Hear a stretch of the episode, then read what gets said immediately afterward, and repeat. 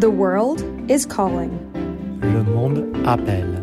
Мир зовет. 世界在呼唤你。 Il mondo ci chiama. Verden kalder. Efter en uge, hvor det på kort tid er lykkedes den ukrainske hær at tilbageerobre et område, der næsten svarer til Sjælland, og sende russiske soldater på desperat flugt, møder Putin åben kritik i Rusland. Derfor spørger jeg i dag, Ukraine vender frem, hvor presset er Putin. Jeg hedder Stine Krummernd Dragsted. Velkommen til Verden kalder her på Radio 4, hvor vi i dag undersøger, om Ukraines enorme succes på slagmarken fortsætter, om russerne kan svare igen militært, og om stolen er ved at vakle under Putin, nu hvor han både møder kritik fra sine egne landsmænd og fra Kinas præsident Xi.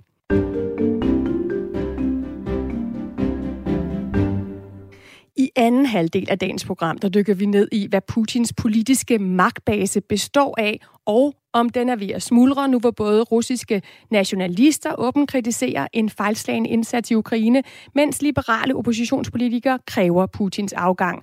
Men vi starter med at se på, hvor presset Putins Rusland er militært, når det gælder invasionen i Ukraine. Og det gør vi sammen med dig, Claus Mathisen, lektor i russisk ved Forsvarsakademiet og tidligere forsvarsattaché i Ukraine. Velkommen tilbage til Verden kalder. Jo, tak skal du have.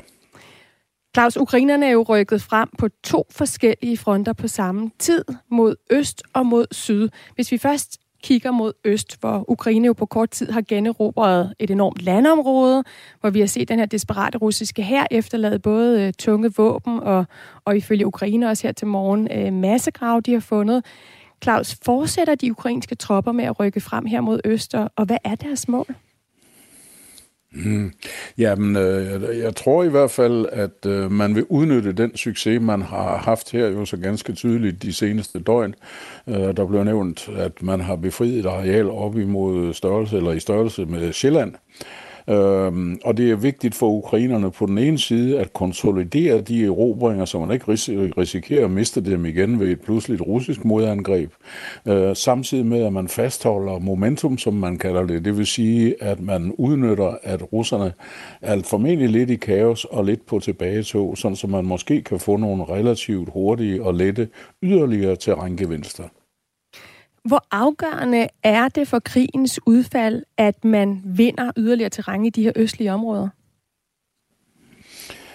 Det er øh, afgørende på den måde at forstå, at øh, man kan formulere det, eller jeg har i hvert fald øh, forsøgt at formulere det på den måde, at jeg mener, at det er for tidligt at tale om, at Ukraine er ved at vinde krigen, men de er ved godt og grundigt at forhindre Rusland i at vinde den.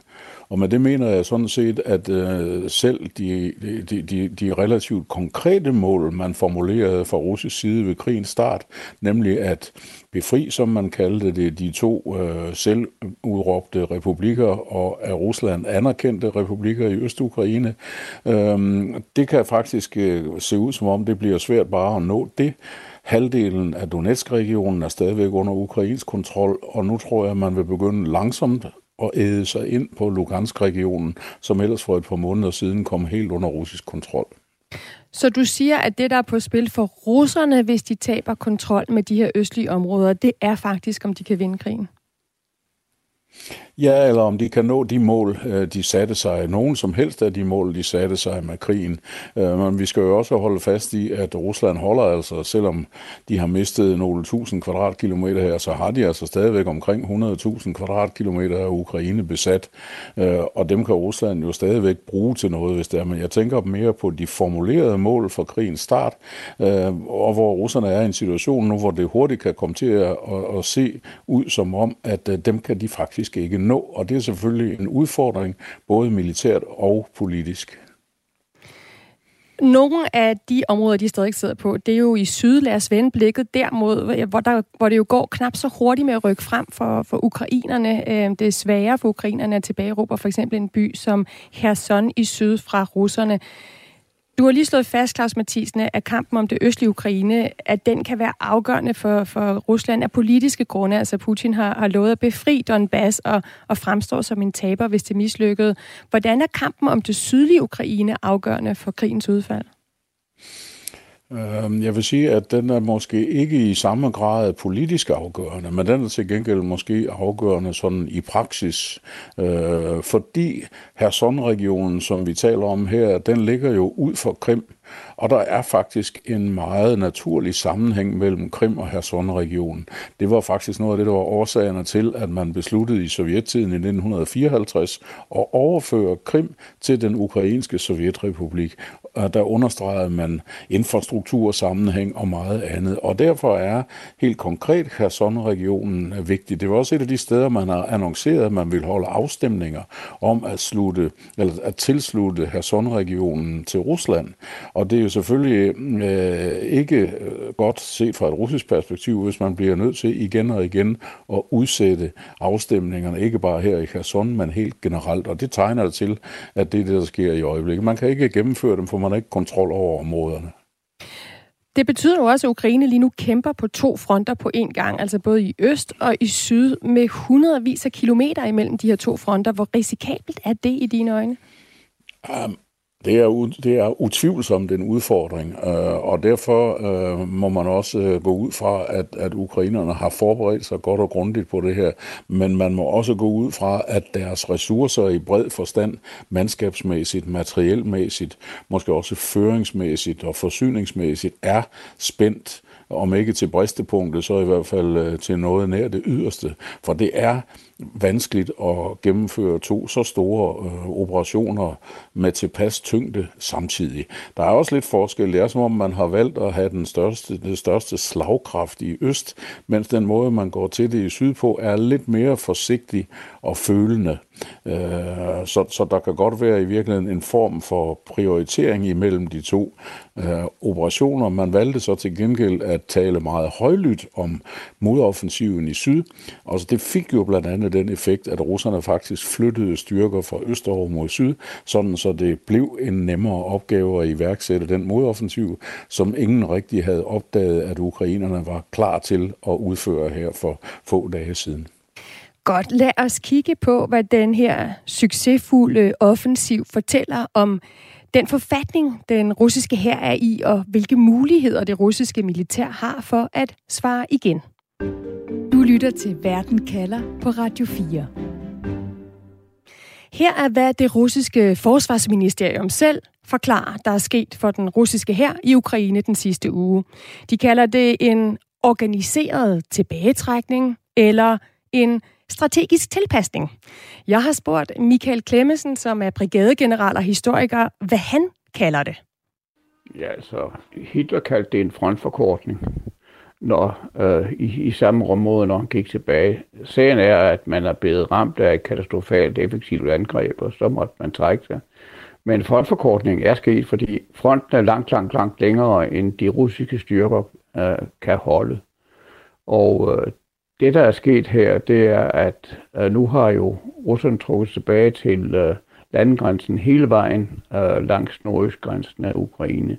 Og det vil sige, at de øh, over på den anden side af grænsen, der behøver man så kun at have grænsevagter, øh, i det altså, den russiske her kan koncentrere sig på de andre frontafsnit. Så, så man har sparet tropper øh, på grund af, at man har trukket sig væk fra, fra øh, området nord for Kharkiv. Hvad siger det om den forfatning, som den russiske her er i? Altså, jeg ser øh, primært de billeder, der lige fra starten af, lige efter, øh, fra, fra begyndelsen af krigen, da russerne trak sig fra området omkring øh, Kiev, og der kunne man se, at det var noget forfærdeligt svineri, der var i de stillinger, som ukrainerne overtog. Og øh, det siger mig, at den her er i opløsning.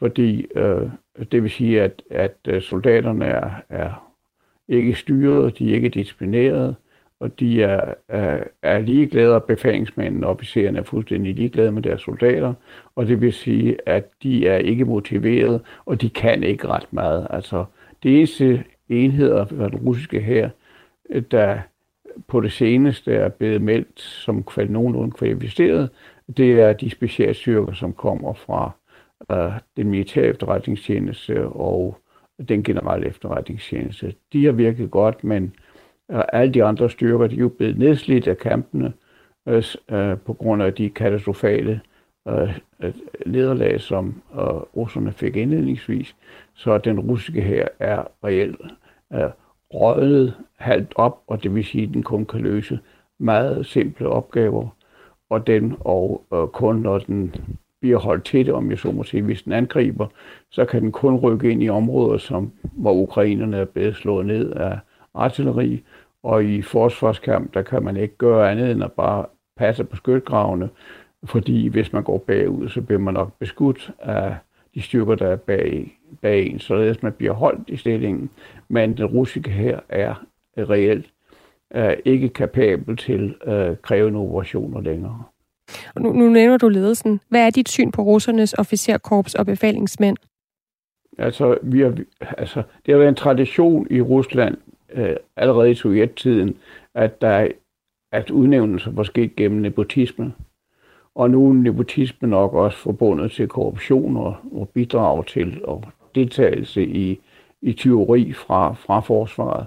Og det vil sige, at, øh, at selvom uddannelsen stadigvæk er grundig, så er øh, officerskorpset meget lidt motiveret, øh, og de kontrollerer ikke og hjælper ikke deres soldater. Og når soldater ikke bliver øh, hjulpet øh, ved fronten, så er deres moral meget, meget lav.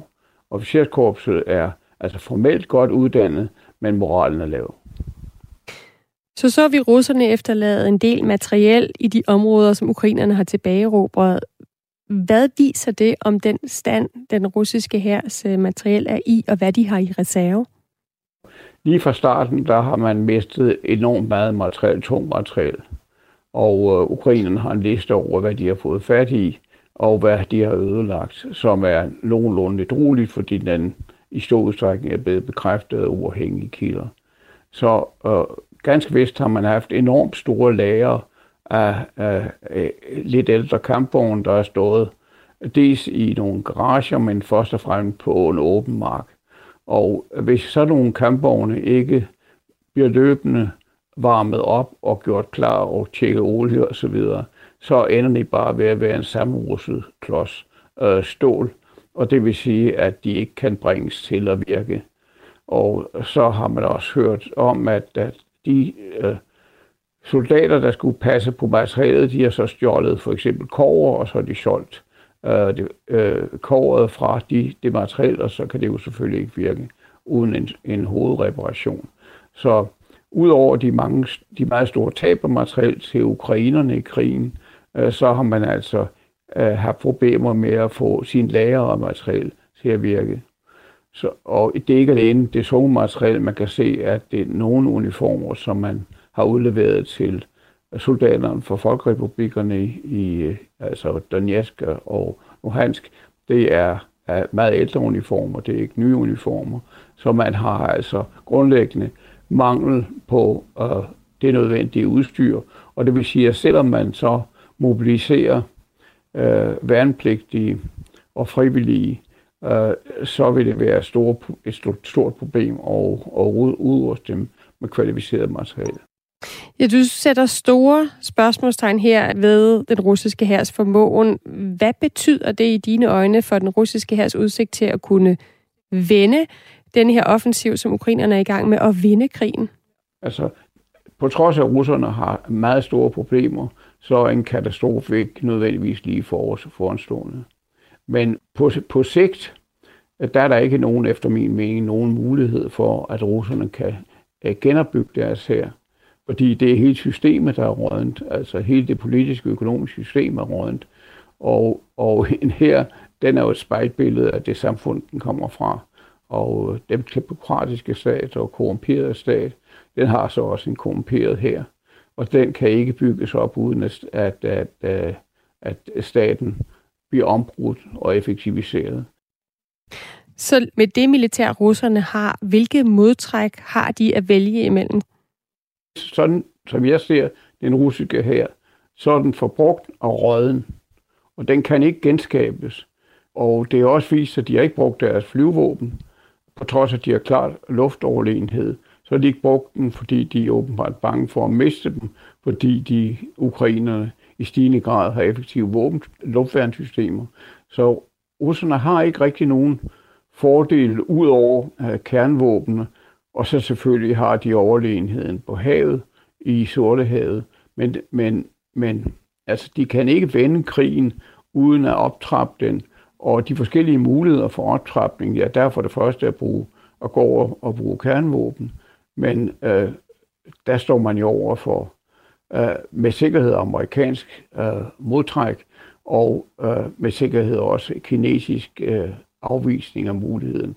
Så man har et, et problem øh, ved at trappe op på kernvåben. Så kan man jo selvfølgelig mobilisere de værnepligtige, men det er politisk risikabelt, for hvis borgerskabet sønder øh, skal indkaldes ikke, og begynder at få store tab og komme hjem i sinkkiser, så er, er, bliver støtten til regimet øh, udfordret. Og derudover kan man så selvfølgelig begynde at gøre det, man ikke har gjort indtil nu. Man kan bombe øh, Kievs bymidte, øh, den gamle bymidte i Kiev, med, med missiler. Men også det øh, vil være en, en ultimativ optrapning.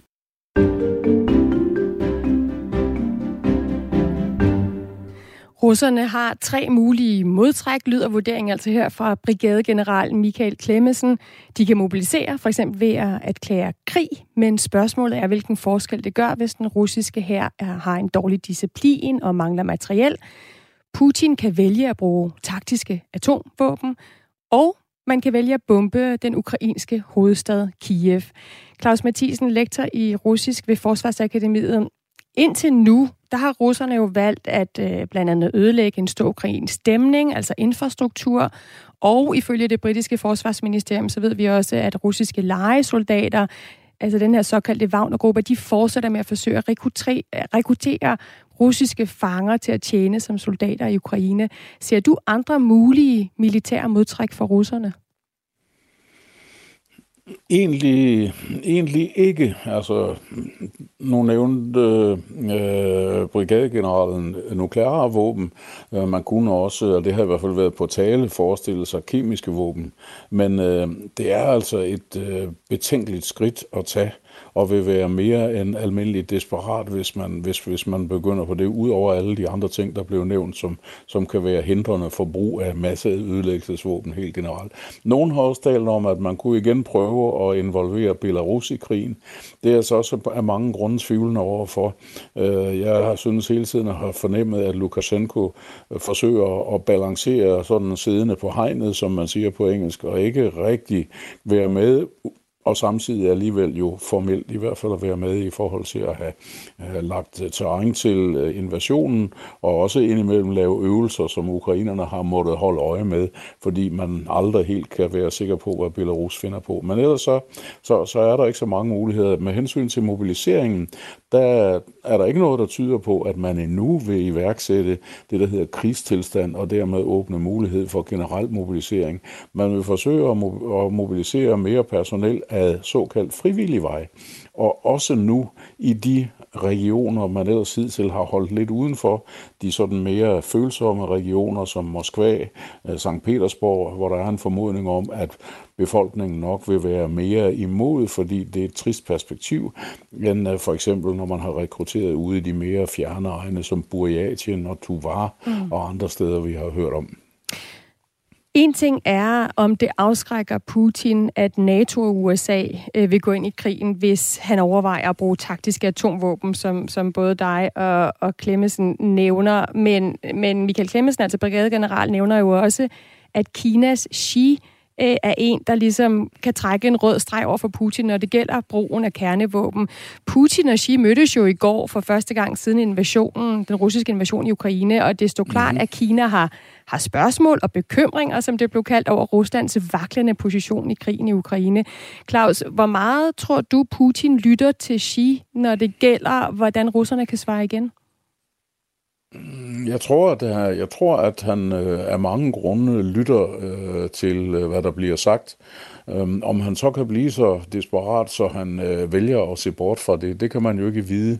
Men jeg synes umiddelbart, at det har været ganske tydeligt, at Rusland gerne vil signalere en stærk, måske endda strategisk alliance med Kina. Øh, og den vil man jo sætte over styr, hvis man begynder at gøre noget, som kineserne har sagt, man ikke skal gøre. Der er også risser i den der strategiske alliance, blandt andet via Kinas Kinas forbindelser til de vigtige lande i Centralasien på det seneste, øh, for eksempel Kazakhstan. Så øh, det er en, en, en strategisk alliance, med, hvor, hvor der også er mange huller i osten, det er helt sikkert. Putin, han stod jo i går efter møde med Xi og sagde, og sagde citat, vi sætter stor pris på vores kinesiske venners afbalancerede position i forbindelse med den ukrainske krise. Vi forstår dine spørgsmål og bekymringer i denne forbindelse. Claus, er det en russisk præsident, der er blevet sat på plads af sin magtfulde kinesiske nabo? I hvert fald en russisk præsident, der har været nødt til at lægge øre til nogle ting, som har begrænset i mine optik i hvert fald den øh, kinesiske opbakning til den russiske krig, den opbakning, som man ellers følte sig ret sikker på, man havde før 24. februar, hvor øh, øh, Putin besøgte øh, Xi øh, i forbindelse med olympiaden i Kina. Lad os lige vende blikket mod Vesten, for der har de her seneste sejre, Ukraines seneste sejre på slagmarken, jo også øh, vagt voldsom debat øh, hos os øh, her i Europa og i Danmark. Altså det her med, om vi skal bekymre os om, hvordan vi undgår en eskalation, eller om vi tværtimod bare skal klø på med at give Ukraine alle de våben og udstyr, de har brug for. Fordi nu har de bevist, at de kan slå Rusland tilbage. Claus, hvad er det for et hensyn, øh, den her debat går ud på, eller to hensyn, den går ud på? Ja, men jeg synes jo, det er, det er, det er i virkeligheden bare en uh, lidt ny udgave af de grundlæggende uh, ligesom bekymringer, der var om, hvor meget man skulle støtte. Øhm, en, en, en, øh, der er på den ene side en variant af den tidligere formulering, hvor man sagde, at hvis vi giver Ukraine flere våben, så forlænger vi bare krigen, der bliver flere dræbt, øh, og, og Rusland vinder alligevel til sidst. Øh, den variant, der er nu, den er sådan set ikke uinteressant, for det er jo den variant, der siger, at lad os for guds skyld give Ukraine så mange våben som muligt, fordi så bliver krigen måske i virkeligheden afsluttet hurtigere, og færre mennesker formentlig slået ihjel. Og overfor det står det andet synspunkt, hvor man siger, øh, at, øh, at, at vi, skal slet ikke, vi, vi skal slet ikke støtte den her krig, fordi det, det er ødelæggende for vores øh, forhold til øh, Rusland. Og det er en debat, der for eksempel i Tyskland kører på ret højt gear, for Tyskland har netop ikke leveret, i hvert fald så vidt vi ved, i forhold til det, man havde forventet. Øh, og der er man ved at, at, at, at høre flere og flere stemmer, der peger på det første, jeg nævnte, at hvis vi giver flere våben, så bliver det måske hurtigere overstået, men altså til ukrainsk fordel. Og vi har også hørt den eller, øh, udenrigsministeren fra USA, Anthony Blinken, været ude og tale meget forsigtigt om, øh, hvad man skal lægge i den her fremgang, der sker på, på slagmarken for Ukraine. Og samtidig så har Biden, den amerikanske præsident, været ude nu og sige, at man vil støtte yderligere fra USA's øh, side. Claus, hvor står du i, i det her øh, hensyn til, øh, om man skal gå all in nu for at presse russerne tilbage, eller om man skal øh, være, være nervøs for, at der kan ske en eskalation, som kan presse Rus, øh, Putin op i et hjørne? Mm, ja, øh, det er jo svært at sige, og det er måske i virkeligheden heller ikke særlig vigtigt, hvor jeg lige står i det. Men, øh, men jeg, kan, jeg kan sagtens følge øh, de, der mener, at vi er stadigvæk nødt til at udvise en vis omtanke øh, i forhold til netop at ikke presse øh, Øh, risikerer at presse øh, Putin og Rusland op i en situation, hvor de vælger nogle helt desperate løsninger, som kan få uoverskuelige konsekvenser. Øh, hvor høj sandsynligheden er for det, det kan man det kan man vurdere meget forskelligt, og, og det har jeg ikke noget klart bud på heller selv, men lytter til de mange forskellige eksperter, der har meninger om det. Så hvis du helt kort til sidst skal svare på det spørgsmål, jeg stiller her i Verden kalder i dag, hvor presset er Putin set med militære briller, hvad siger du så? Så vil jeg sige, at han er så presset, som han ikke på noget tidspunkt hidtil i den her krig har været. Og øh, alene det, at kritikken af hele krigsførelsen er brudt ud i en form for lys lue øh, hjemme i Rusland, det sætter ham under stort pres. Problemet er, at de højeste råbende lige for øjeblikket, det er faktisk dem, der ønsker mere krig, en mere voldsom øh, indsats, både over for ukrainsk militær og også over for den ukrainske civilbefolkning. Tak, Claus Mathisen, lektor ved Forsvarsakademiet, for den vurdering af, hvor presset Putin er. The world is calling. Le monde appelle. Mir Zaviot. Il mondo ci chiama. Verden kalder. Ukraine vender frem. Hvor presset er Putin? Det er spørgsmålet, jeg er ved at få svar på her i Verden kalder på Radio 4. Efter en uge, hvor Ukraine med succesfuld modoffensiv har vist, at de kan slå russerne tilbage, og påført Rusland nogle nederlag på slagmarken, som udstiller, at den russiske hær er i store problemer og ikke har mange muligheder for at svare igen militært, uden at det indebærer en voldsom eskalation af krigen. Så lad os undersøge, hvad det betyder, at Putins militære ydmygelser er blevet modtaget med åben kritik i Rusland, og hvor stort presset egentlig er på den russiske præsident rent politisk. Verden kalder. Mir Saviot. Og det skal vi sammen med dig, André Kasankov, Ruslands og Ukraine, korrespondent for Weekendavisen. Velkommen til Verden kalder. Mange tak. André, mange af os har set det her klip fra russisk tv, hvor den tidligere viceformand for den russiske Duma, altså det russiske parlament, åbent kritiserer krigen og siger, at det er umuligt for Rusland at slå Ukraine. Og så har danske medier også bidt mærke i de her lokalpolitikere fra St. Petersborg og Moskva, der i en åben erklæring kræver Putins afgang. Hvad er det for kritiske røster, der råber højst i Rusland lige nu? Hvad er det, de kritiserer Putin for? Det er rigtigt nok, at der har været sådan nogle øh, kritiske røster, også fra folk, der vil have Putin til at stoppe krigen, eller til øh, at forhandle med Ukraine. Uh, vi har set den tidligere, også i begyndelsen af krigen, der har været ret mange demonstrationer, som man har slået hårdt ned på. Uh, og nu, nu kommer det igen, og der, det er som om, der er blevet lidt mere plads til den også på, på russisk øh, uh, tv. Og um, omvendt kan man sige, at uh, man kan godt sige, at, at derfor, at, at sådan, der, der er mere end nogensinde siden starten af krigen og den slags ting.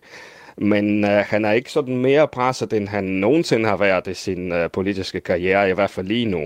Og hvis man sådan skal vurdere øh, det, du spørger om, altså hvem er det, der presser ham mest, så er jeg meget enig med det, som øh, Claus Mathiasen sagde for måske 10 minutter siden til dig, om at det er jo ikke dem, der vil stoppe krigen i, øh, i Rusland, altså det er russere, der vil stoppe krigen, der presser Vladimir Putin mest lige nu.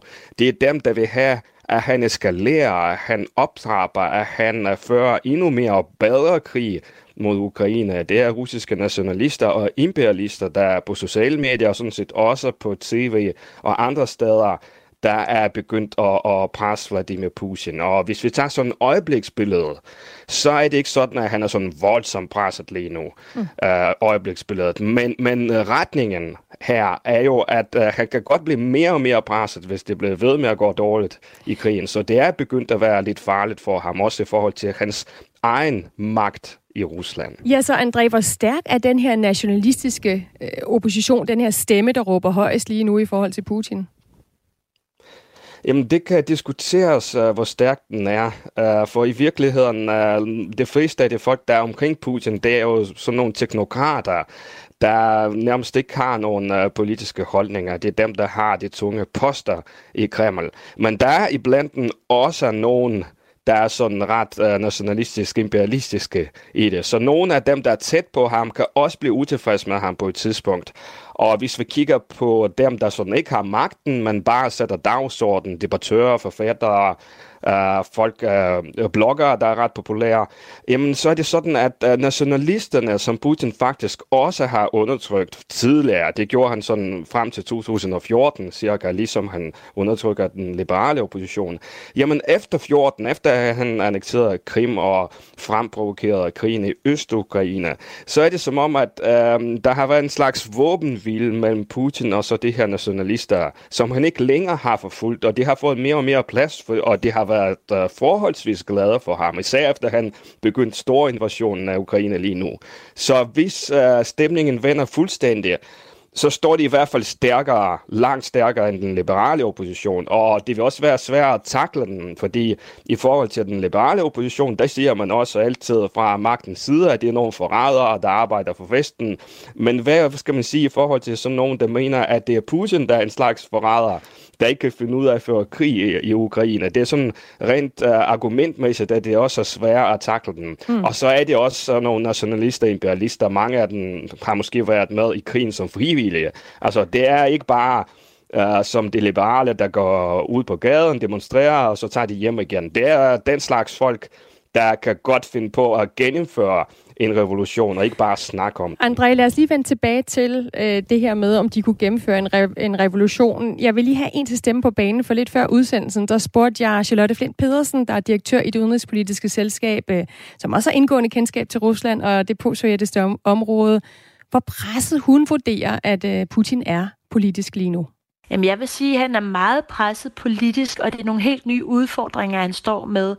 De er sådan set selvskabte øh, i virkeligheden, fordi at der er den her større og større diskrepans mellem det, han siger, og det, han gør. Altså, han siger, at vi vinder krigen. Det gør vi ikke.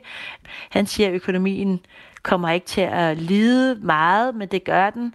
Øh, og på den måde, så opstår der en større og større diskrepans mellem det han siger, det han gør, og det vil underminere den grundlæggende tillid til ham i hele befolkningen. Så han er meget presset politisk. Og så er der det her med, at han faktisk har skabt et uddyr, som er de her mobiliseret den her nationalistiske del af befolkningen, som har fået lov til at sige hvad som helst i virkeligheden.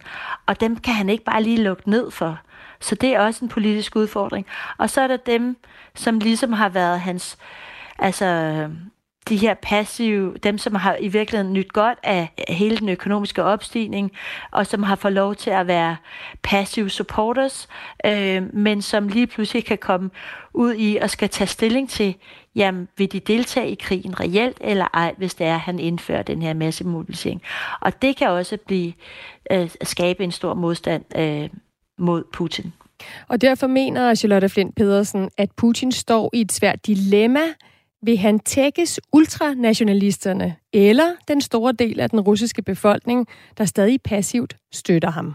Hvis øh, ultranationalisterne vinder øh, den her kamp om Putins øh, sådan desperation, fordi det er jo eksistentielt for ham og hele hans øh, entourage af, af, af kleptokrater og oligarker, øh, øh om, om øh, de kan blive på magten. Og det har krigen jo hele tiden været også et udtryk for, at det har også handlet om deres øh, skal man sige, overlevelse, fordi hvis, hvis Ukraine blev demokratisk, jamen hvad skal øh, Rusland så øh, være? Men, men så det, det vil sige, at han skal vælge mellem, skal man sige, at ikke at udfordre den her store masse af skal man sige, passive deltagere i krigen, og den, øh, de her ultranationalister, som ønsker, at, øh, at, at man ligesom viser Ukraine, at vi kan sejre. Det, det nytter ikke noget, vi kan få et nederlag. Andrej Kasankov, hvad mener du afgør, om Putin vælger at tækkes de her ultranationalister og, og dermed måske også eskalere krigen? Jamen, øh, det er jo meget svært at, at svare på Putins uh, vegne. I virkeligheden er det jo det, der sker i hans hoved, der, der kommer til at afgøre det her. Men, men det lader til, at han uh, sætter på sådan nogle helvede løsninger, som han faktisk uh, ret ofte uh, har gjort i sin karriere, bortset fra, da han så angreb Ukraine i en stor invasion i, i februar i år. Det var en 100% sætning. Men uh, han har ofte valgt sådan nogle helveløsninger. Det er det, man er begyndt at se i Rusland lige nu, hvor nu begyndte man også at snakke om, at det her med mobilisering, jamen det er ikke centralmagten, det er ikke den russiske centralmagt, der skal stå for det. Det er det enkelte regioner, der skal lave sådan en uh, mobilisering, sådan halvvejs frivillige, så de kan stille lidt med lidt flere soldater. Og det er en meget typisk putinsk løsning, hvor de her upopulære ting, dem uddelegerer han for eksempel til dem, der har magten i regionerne, til guvernører og andre russiske ledere, sådan at øh, det de, de skal lave det upopulære ting, og han, han kan så komme med nogle uh, løfter flere, om flere penge til de offentlige ansatte, og jeg ved ikke hvad, og så også forsikringer om, at det skal nok gå i, i krigen. Så, så jeg tror, han er selvfølgelig nødt til uh, at gå uh, i nationalisternes, imperialisternes uh, vej. Uh, også, han vil jo ikke uh, tabe krigen. Det er jo også uh, hans uh, projekt. Det, uh, det er russernes projekt, men det er også hans projekt, uh, den her krig, og det går ikke ret godt lige nu. Så han er mm. nødt til at gøre noget. Um, men ja, André, vi ser ham også... Uh, ja, undskyld, ja. men forklar mig så lige, de russiske nationalister, siger du, er en reel russe, trussel mod, mod Putin, fordi de er sådan nogen, der kan finde på at vælte ham, altså at starte en, en revolution. Hvad er det for et nederlag, Putin skal lide i Ukraine, for det kommer dertil, hvor nationalisterne vil, vil forsøge at vælte Putin? det skal være et nederlag, som er meget større end, end det, øh, Rusland har haft indtil nu. For hvis man sådan bare fastfryser situationen, og Rusland sidder stadigvæk på Kherson-regionen og Zaporizhia og hele Luhansk-regionen og, og lidt mere Donetsk, end man er sad på til at starte med, Uh, og så, så ser man, jamen det er det nye russiske territorium, uh, og vi har ikke fået, altså russerne har ikke fået så meget, som de har satset på, men de har da fået ret meget ud af det. Uh, det, det kan, det, det, der er mange nationalister, der vil være sure og utilfredse, men det vil, der vil ikke være en revolution på grund af det. Det, der skal til, det er flere ukrainske sejre, sådan at russerne bliver smidt ud uh, fra de her områder, som de har erobret efter stor invasionen. Og hvis det bliver begyndt, altså hvis man begynder også og øh, generobre Donetsk og Luhansk, som har været besat siden 2014, og måske sågar Krim, så er Vladimir Putin i alvorlig øh, fare, vil jeg vurdere. Altså, hvis ukrainske styrker har generobret det meste og er nået frem til Krim, så begynder det at være rigtig, rigtig farligt for Vladimir Putin. Og det er måske også derfor, at vi frygter, at han kan finde på at bruge nogle våben, vi slet ikke ønsker at, at tænke på, fordi øh, når det er hans magt og hans liv, der gælder, så er der ikke så mange begrænsninger længere. Ja, lad os lige vende tilbage til Charlotte Flint Pedersen for netop at få svar på det her med, hvad vi egentlig ved om, hvad Putins magt hviler på. Altså, han har jo en stærk magtbase. De her 200 oligarker, de kommer ind sammen med Putin i 2000. Og formålet har været at stjæle statens penge, øh, og, og de er alle sammen fra St. Petersborg, det er alle sammen Putins venner, og de har bare skulle, altså, ja, de har bare skulle berige sig i virkeligheden, ikke? Og derfor så er det jo ikke bare, Putin repræsenterer de her 200 mennesker. Så det er jo i virkeligheden altså i den grad et eksistentielt spørgsmål for, om man kan blive på magten for de her mennesker. De, de vil beskytte ham whatever it takes de går ikke i gang med at underminere hans magt. Og så er der de her liberale folk i, omkring ham, som jo reelt kører, kører staten, som jo ikke ønsker krigen, som bare ønsker tingene kører. Og det er jo dem, som vi skal have fat på. Altså det er simpelthen dem, vi skal have fat på. Men de kommer heller ikke til at vælte ham. De kommer bare til at overtage magten efter ham. Og så er der så generalerne, som jo på en eller anden måde må være så forbandet, fordi de, det er jo hele deres, det er jo hele hæren, der er gået, der er ved at falde fra hinanden. Så hvor langt mener Charlotte Flint Pedersen, at Putin vil gå for at bevare magten? Vi ved ikke så meget om det, men, men han har jo været enormt god til det hele tiden. Og han har, han har jo virkelig gjort det, der skulle til for at blive på magt, men han har bare kun meget få redskaber i sin redskabskasse. Altså, det er jo kun undertrykkelsen og sikkerhedsapparatet og det militære system. Han, han, han er ikke særlig god til det her med soft power i virkeligheden. Ikke? Og det, det og, og kan man sige, så han er, parat til at gå meget langt, men jeg tror ikke, han er så parat til at gå så langt som til at bruge atomvåben for at vinde en krig, fordi det ved han godt, det vil ikke vinde ham magt, fordi at det vil i virkeligheden være altså vejen mod enden. Så det er mere, hvor hårdt han vil skrue op for undertrykkelsen. Og måske vil han begynde at arrestere de her ultranationalister, fordi de i dag i virkeligheden er en reel opposition til ham. Men han har jo sluppet dyr ud af sækken. De er simpelthen, de er jo virkelig kritiske. Altså det er, den, det er dem, der er de mest kritiske over for Putin lige nu, fordi at de nederlag, de ser, er så enorme. Andrej Kasankov, altså Ruslands og Ukraines korrespondent for Weekendavisen. Du har lyttet med her. Det her med, at, at Putin ikke står tilbage som den her ubesejrede leder mere, altså ændrer det billede af Putin, kan det være med til at få hans øh, magt til at, at vakle? Øh, det kan det. Øh, det er jo det, vi diskuterer her. Øh, det kan det jo bestemt, og som sagt, hvis øh, det bliver så dårligt, at Rusland står og risikerer mest Krim, for eksempel, så bliver det meget, meget alvorligt for ham. Men jeg er ret enig i det, som Charlotte Flint Pedersen siger i forhold til at man ikke skal undervurdere Putin, for han har også stået i andre kriser tidligere, og endnu er denne krise ikke lige så stor som, som de andre, han har været igennem, vil jeg mene. Den, den har selvfølgelig potentiale til, til at blive øh, stor og større, end dem, han nogensinde har stået i tidligere. Mm.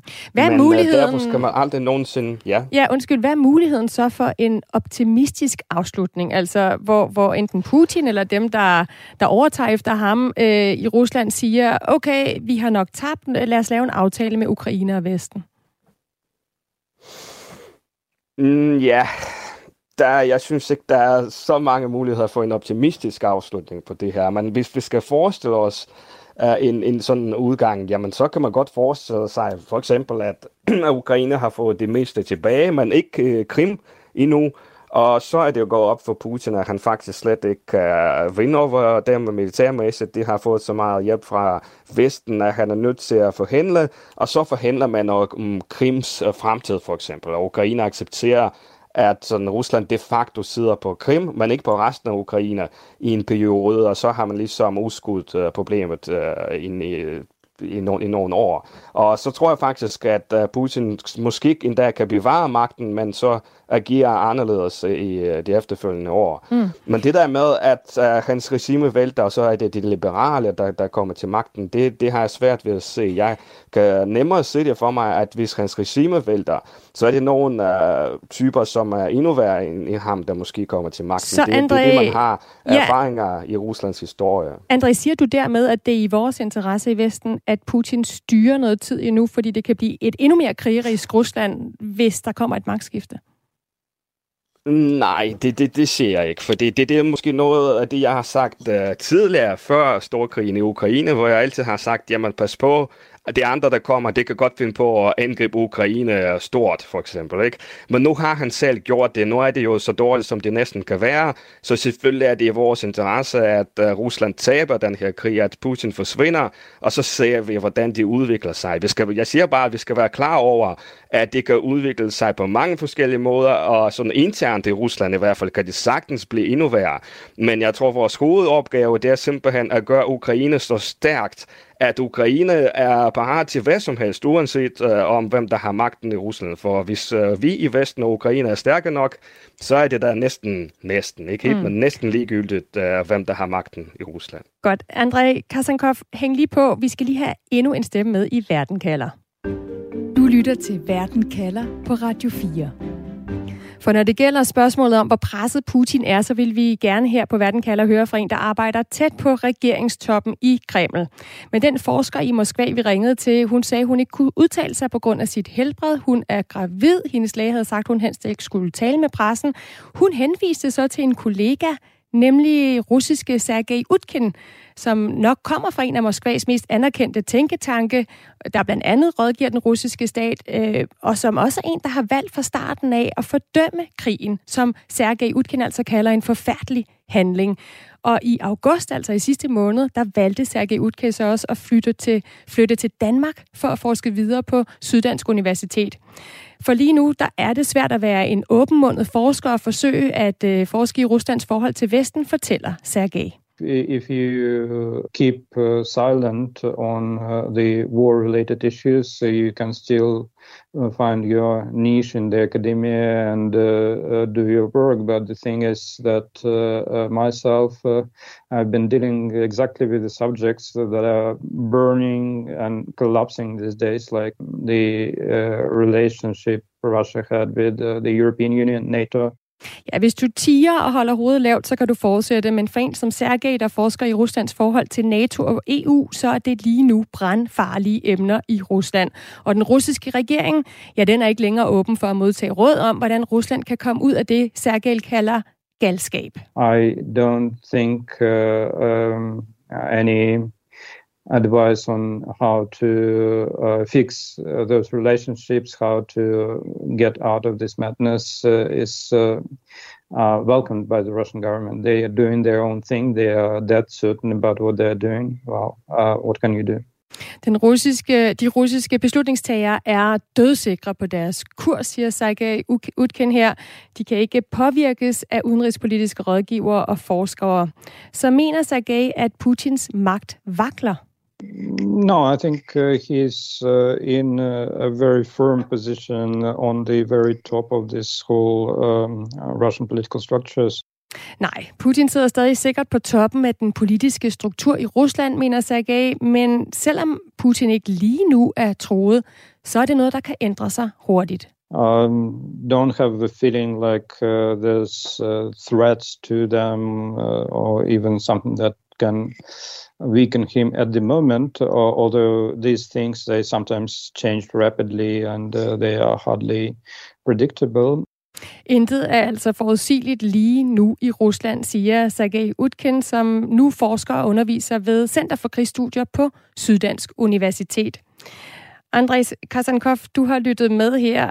Hvis Putin og regeringstoppen ikke længere lytter til eksperter rundt om dem, som for eksempel Sergej Utkin, som nu er i Danmark, findes der så nogen, han lytter til? Hvad med Kinas præsident Xi, som han lige har mødtes med?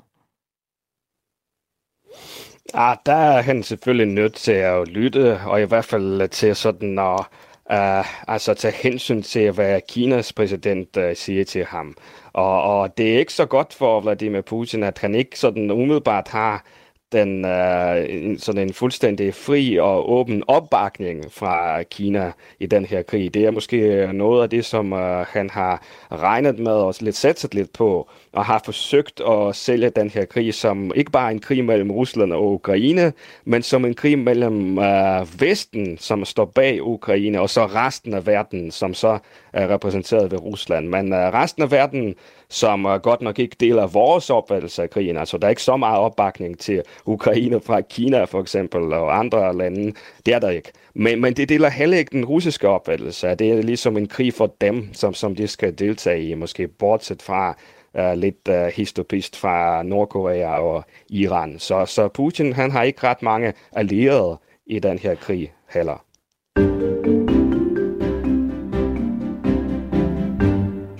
Vi er nået til en konklusion her i Verden kalder.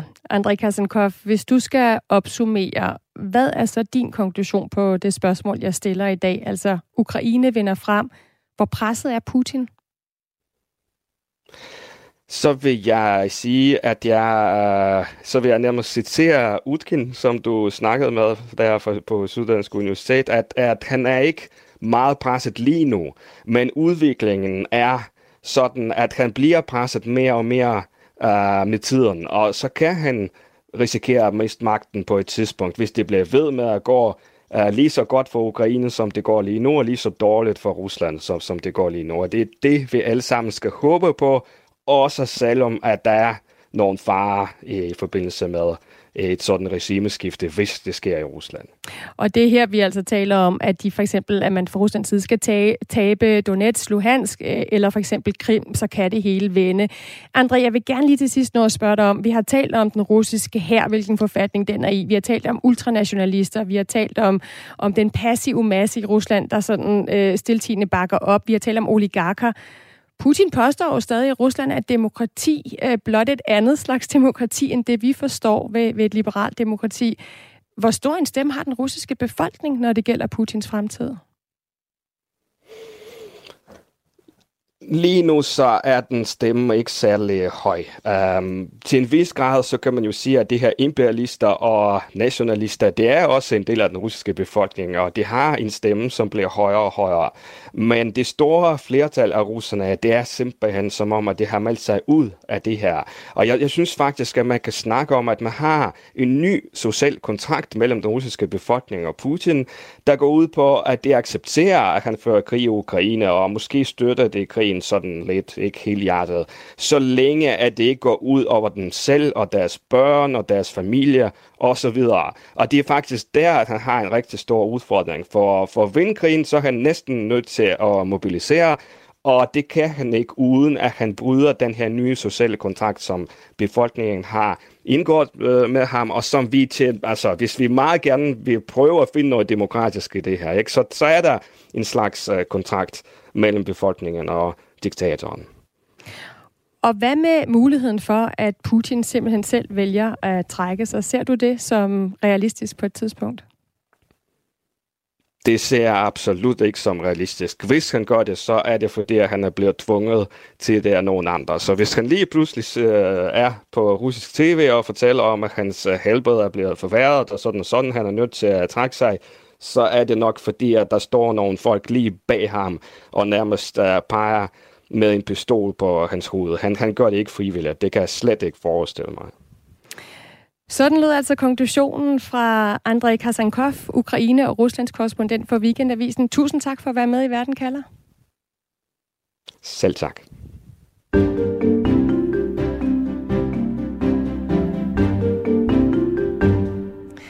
Jeg hedder Stine Krohmann Dragsted, og jeg har tilrettelagt dagens udsendelse sammen med Nana Chili Guldborg. Vores redaktør er Camilla Høj Eggers.